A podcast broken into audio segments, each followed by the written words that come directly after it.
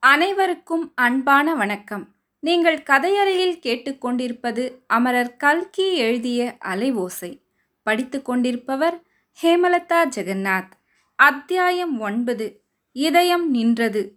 தாரிணி கண்ணுக்கு மறைந்ததும் சூர்யா அங்கிருந்து எழுந்து செல்லலாம் என்று நினைத்தான். அச்சமயம் இத்தனை நேரமும் சற்று தூரத்தில் உட்கார்ந்திருந்த மூன்று மனிதர்கள் தன்னை நோக்கி வருவதை சூர்யா பார்த்தான். அவர்கள் அருகில் வரட்டும் என்று காத்திருந்தான். மூன்று மனிதர்களும் வந்து சூர்யாவை சுற்றி உட்கார்ந்து கொண்டார்கள்.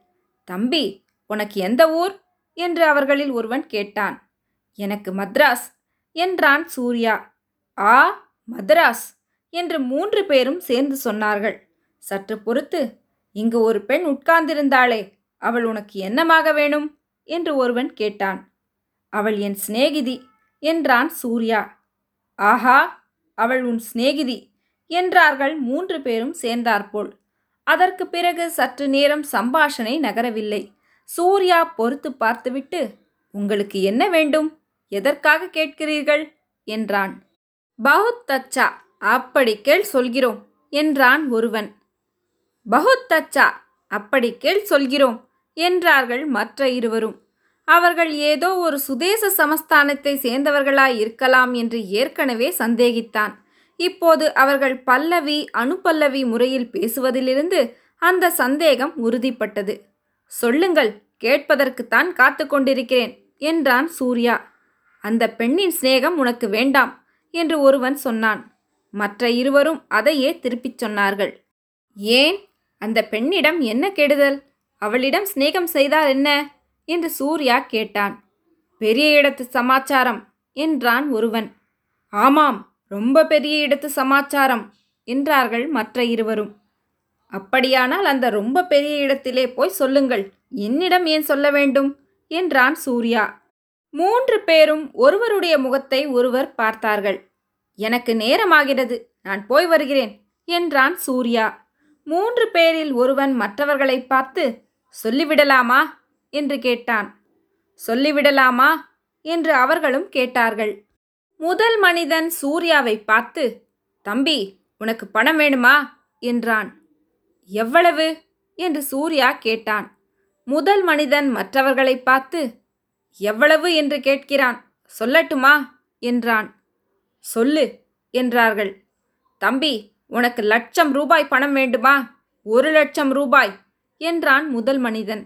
சூர்யா கொஞ்சம் திகைத்து போனான். மெதுவாக சமாளித்து கொண்டு கள்ள நோட்டா நிஜ பணமா? என்றான். ஆஹா கள்ள நோட்டு என்று சொல்லிவிட்டு மூவரும் சிரித்தார்கள். பிறகு முதல் மனிதன் தம்பி நிஜ பணம் ஒரு லட்சம் ரூபாய் நோட்டு வேண்டாமென்றால் தங்கமாக தருகிறோம் என்றான்.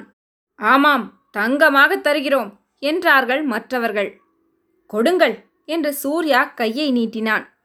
கெட்டிக்கார பையன் பணத்துக்கு கையை நீட்டுகிறான் என்று சொல்லிவிட்டு மூவரும் சிரித்தார்கள். கடைசியில் ஒருவன் மென்று விழுங்கிக் கொண்டு ஒரு லட்சம் ரூபாய் சும்மா கிடைக்குமா? எங்களுக்கு ஒரு உதவி செய்தால் கிடைக்கும் என்றான். என்ன உதவி? என்றான் சூர்யா. சற்று முன்னால் நீ ஒரு பெண்ணுடன் பேசிக் கொண்டிருந்தாயே அவளை கொண்டு வரும்படி எங்களுக்கு பெரிய இடத்து உத்தரவு கிடைத்திருக்கிறது. அதற்கு நீ உதவி செய்தால் லட்சம் ரூபாய் ரொக்கமாக பெற்றுக்கொள்ளலாம் சூர்யா இம்மாதிரி ஏதோ வரப்போகிறது என்று எதிர்பார்த்தான். ஆயினும் அதை காதால் கேட்டதும் சொல்ல முடியாத கோபம் வந்தது. கோபத்தை ஒருவாறு அடக்கிக் கொண்டான். இப்போது கோபித்து கொண்டு என்ன பயன்? அவர்கள் மூன்று பேர் முரட்டு தடியர்கள் அவர்களுடன் சண்டை பிடிப்பதால் பல காரியங்கள் கெட்டுப்போகும் மேலும் அவர்களுடைய உண்மையான நோக்கம் என்ன என்று அவனுக்கு இன்னும் சந்தேகமாய் இருந்தது. கொஞ்ச நேரம் யோசிப்பது போல் பாசாங்கு செய்துவிட்டு இரண்டு நாள் அவகாசம் கொடுங்கள். யோசித்து பதில் சொல்கிறேன் என்றான். எப்போது எங்கே சந்திக்கலாம்? என்று முதல் மனிதன் கேட்டான். இதே இடத்தில் இதே நேரத்தில் நாளை மறுநாள் சந்திக்கலாம் என்றான் சூர்யா. உன்னுடைய ஜாகை எங்கே? என்று ஒருவன் கேட்டான். ஜாகை எங்கே? என்று மற்ற இருவரும் கேட்டார்கள். தற்போது எனக்கு ஜாகை எதுவும் இல்லை இனிமேல்தான் தேட வேண்டும் என்று சொல்லிக்கொண்டு சூர்யா எழுந்தான். அவர்களும் எழுந்தார்கள்.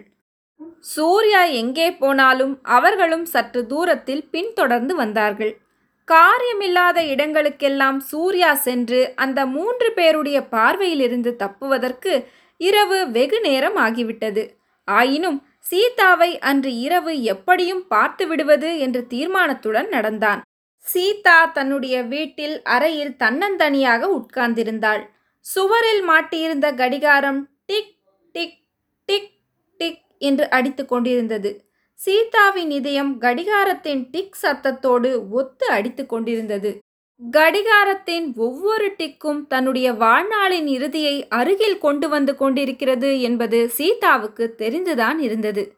கடிகாரமுள் நள்ளிரவின் பன்னிரண்டு மணியை நெருங்க நெருங்க சீதாவின் இதயத்தில் குத்தியிருந்த துன்ப முள்ளின் வேதனை அதிகமாகிக் கொண்டிருந்தது. மணி பதினொன்றரை ஆகிவிட்டது. அவளுடைய ஆயுளில் இன்னும் அரை மணி நேரம்தான் பாக்கி இருக்கிறது. அதற்குள் எத்தனையோ காரியங்கள் செய்தாக வேண்டும். குழந்தைக்கு கடிதம் எழுத வேண்டும். இவருக்கும் நாலு வரி எழுதத்தான் வேண்டும். ஆனால் எத்தனை முயன்றாலும் ஒன்றும் எழுத வரவில்லையே. என்ன செய்கிறது? சரியாக மணி பன்னிரண்டுக்கு கைத்துப்பாக்கியால் சுட்டுக்கொண்டு செத்துப்போவது என்று சீதா முடிவு செய்திருந்தாள். அதற்கு தயாராவதற்காக ஒன்பது மணிக்கே ஆடை ஆபரணங்களை அணிந்து கொண்டாள். சாகிற போது அவலட்சணமாக எதற்கு சாக வேண்டும்? நாலு பேர் வந்து பார்க்கிறவர்கள். அடடா! இப்பேற்பட்ட அழகியை மனைவியாக படைத்தும் இந்த ராகவனுக்கு அவளை வைத்து கொண்டு வாழ கொடுத்து வைக்கவில்லையே என்று சொல்ல வேண்டாமா? அதற்காகவே ஆடை ஆபரணங்களை பூண்டு அழகு செய்து கொண்டு வந்து எழுதுவதற்கு உட்கார்ந்தாள். வசந்திக்கு முதலில் கடிதம் எழுதி வைக்க எண்ணினாள். ஆனால் குழந்தையை நினைத்து கொண்டதும் அழுகை அழுகையாக வந்தது. அவளை பார்க்காமல் செத்து போகிறோமே என்ற எண்ணத்தினால் நெஞ்சு பிளந்துவிடும் போல் இருந்தது. குழந்தைக்கு என்ன எழுதுவது? உன் அப்பா என்னை கொன்றுவிட்டார். அவரை நீ எனக்காக பழிவாங்கு என்று எழுதலாமா? சீச்சி இது என்ன பைத்தியக்கார எண்ணம்? முதலில் லலிதாவுக்கு கடிதம் எழுதலாம் என்று ஆரம்பித்தாள்.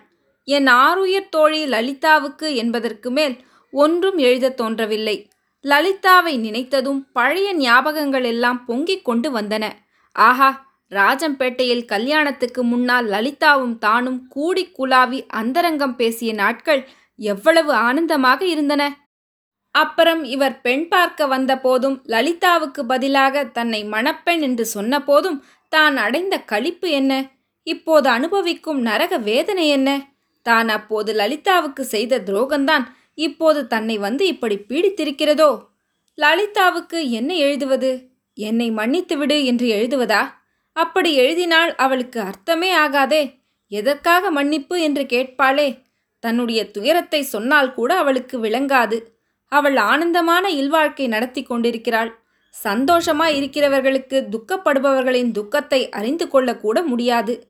என் புருஷன் என்னை கஷ்டப்படுத்துகிறான் என்றால் வெறுமனே ஒரு புருஷன் கஷ்டப்படுத்துவானா? உன்னுடைய நடத்தையில் ஏதாவது கெடுதல் இருக்கும் என்று சொல்வார்கள். அதிலும் இல்வாழ்க்கையில் சந்தோஷமாய் இருப்பவர்கள் அப்படித்தான் நினைப்பார்கள். லலிதாவுக்கு இப்போது என்ன எழுதி என்ன பிரயோஜனம்? சந்தோஷமாய் இருக்கிறவர்களிடம் போய் தன்னுடைய துக்கத்தை சொல்லிக் கொள்வானேன் அப்படி சொல்லிக்கொண்டு அவள் பரிதாபப்படுவதாக வைத்துக்கொள்ளலாம் அதனால் சாகப் போகிற தனக்கு என்ன உபயோகம் ஏற்பட போகிறது? இவருக்கு கடிதம் எழுதலாம் என்றால் அதை பற்றி நினைக்கும் போதே அவளுடைய இதயம் வெடித்துவிடும் போல் இருந்தது. என்னத்தை எழுதுவது? இந்த உலகத்தில் தங்களைத் தவிர எனக்கு வேறு கதி இல்லை. தாங்களே என்னை வெறுத்து விட்டீர்கள். இனி இந்த பூமியிலிருந்துதான் என்ன பயன்? என்று எழுதலாமா? ஓயாமல் தொலைந்து போ தொலைந்து போ என்று சொல்லிக் கொண்டிருந்தீர்களே. அதன்படி இதோ தொலைந்து போகிறேன் என்று எழுதி வைக்கலாமா? இவ்விதம் எண்ணியதும் சீதாவின் கண்களிலிருந்து பொல பொலவென்று கண்ணீர் உதிர்ந்தது. ராகவன் தன்னை எத்தனையோ விதத்தில் கொடுமைப்படுத்தியதெல்லாம் சீதாவின் மனதை அவ்வளவாக பாதிக்கவில்லை. ஆனால் தொலைந்து போ தொலைந்து போ என்று சில காலமாக அவன் அடிக்கடி சொல்லி வந்தது அவளை எல்லையில்லாத துன்பத்துக்கு ஆளாக்கியது. எங்கே தொலைந்து போகிறது? தன்னை அழைத்து கொள்ள யார் காத்து கொண்டிருக்கிறார்கள்? தாய் இல்லை தகப்பனாரை பற்றி தகவல் இல்லை. வேறு எங்கே தொலைந்து போகிறது? ஒரு வழியாக செத்து தொலைந்து போக வேண்டியதுதான். ஆஹா சீத்தையை பூமாதேவி அழைத்து கொண்டது போல் தன்னையும் அழைத்து கொள்ளக்கூடாதா சகுந்தலையை அவள் தாயார் அழைத்து கொண்டு போனது போல் தன்னை தன்னுடைய தாயார் அழைத்து கொண்டு போகக்கூடாதா? அப்படியெல்லாம் கதைகளிலேதான் நடக்கும். உண்மை வாழ்க்கையில் நடைபெறாது. தானே சுட்டுக்கொண்டு செத்துப்போனால்தான் போனது. நல்ல வேளையாக இவர் கைத்துப்பாக்கி வாங்கி வைத்திருக்கிறார். அதற்காக தன் கணவருக்கும் நன்றி செலுத்த வேண்டியதுதான். கடிதத்தில் அவ்விதம் நன்றி செலுத்துவதாக எழுதி வைக்கலாமா? ஐயோ இந்த கடிகாரத்துக்கு என்ன இத்தனை அவசரம்? ஏன் இவ்வளவு வேகமாக இது ஓடுகிறது? ஏன் இவ்வளவு துரிதமாக இருதயம் அடித்துக் கொள்கிறது? இதோ மணி பன்னிரண்டுக்கு நெருங்கி வந்துவிட்டதே இன்னும் சில நிமிஷம்தானே பாக்கி இருக்கிறது. பன்னிரண்டு மணி அடித்ததும் தன்னைத்தானே சுட்டுக்கொள்வதாக சீதா தீர்மானம் செய்திருந்தாள். பன்னிரண்டரை மணிக்கு அவர் வருவார். வருவதற்குள்ளே காரியம் முடிந்து போய்விட வேண்டும். அவர் வீட்டில் இருக்கும்போது இந்த காரியம் தான் செய்தால் வீணாக அவர் பேரில் பழி விழுந்தாலும் விழும். இருந்தும் கெடுத்தால் இறந்தும் கெடுத்தால் என்ற அபகீர்த்தி தனக்கு ஏன் ஏற்பட வேண்டும்? குழந்தை வசந்தி தாயில்லா பெண்ணானால் தகப்பனாராவது அவளுக்கு இருக்க வேண்டாமா? இந்த இரண்டு நிமிஷமும் ஆகிவிட்டது. கடிகாரம் டிங் டிங் டிங் என்று பன்னிரண்டு மணி அடித்தது. மணியை மனதில் எண்ணிக்கொண்டே வந்த சீதா பன்னிரண்டு மணி அடித்து முடித்ததும் கைத்துப்பாக்கியை கையில் எடுக்க எண்ணினாள். அந்த சமயத்தில் அறையில் அருகில் யாரோ வரும் காலடி சத்தம் கேட்டது. சீதாவின் இதயத்தின் துடிப்பு சட்டென்று நின்றது. அவளுடைய கை செயலற்று போயிற்று. வருகிறவர் யார்? அவர்தானா? சீக்கிரம் வந்து விட்டாரா? மனதுக்கு மனது விஷயம் தெரிந்து போய் தன்னை காப்பாற்றுவதற்காக வருகிறாரா? கைத்துப்பாக்கியை பார்த்ததும் தான் செய்ய எண்ணிய காரியத்தை ஊகித்து அறிந்து கொள்வாரா? தன்னுடைய மனவேதனையை தெரிந்து கொள்வாரா? தன்னிடம் பணிந்து மன்னிப்பு கேட்டுக்கொள்வாரா ஒன்பதாம் அத்தியாயம் முடிவுற்றது. நன்றி.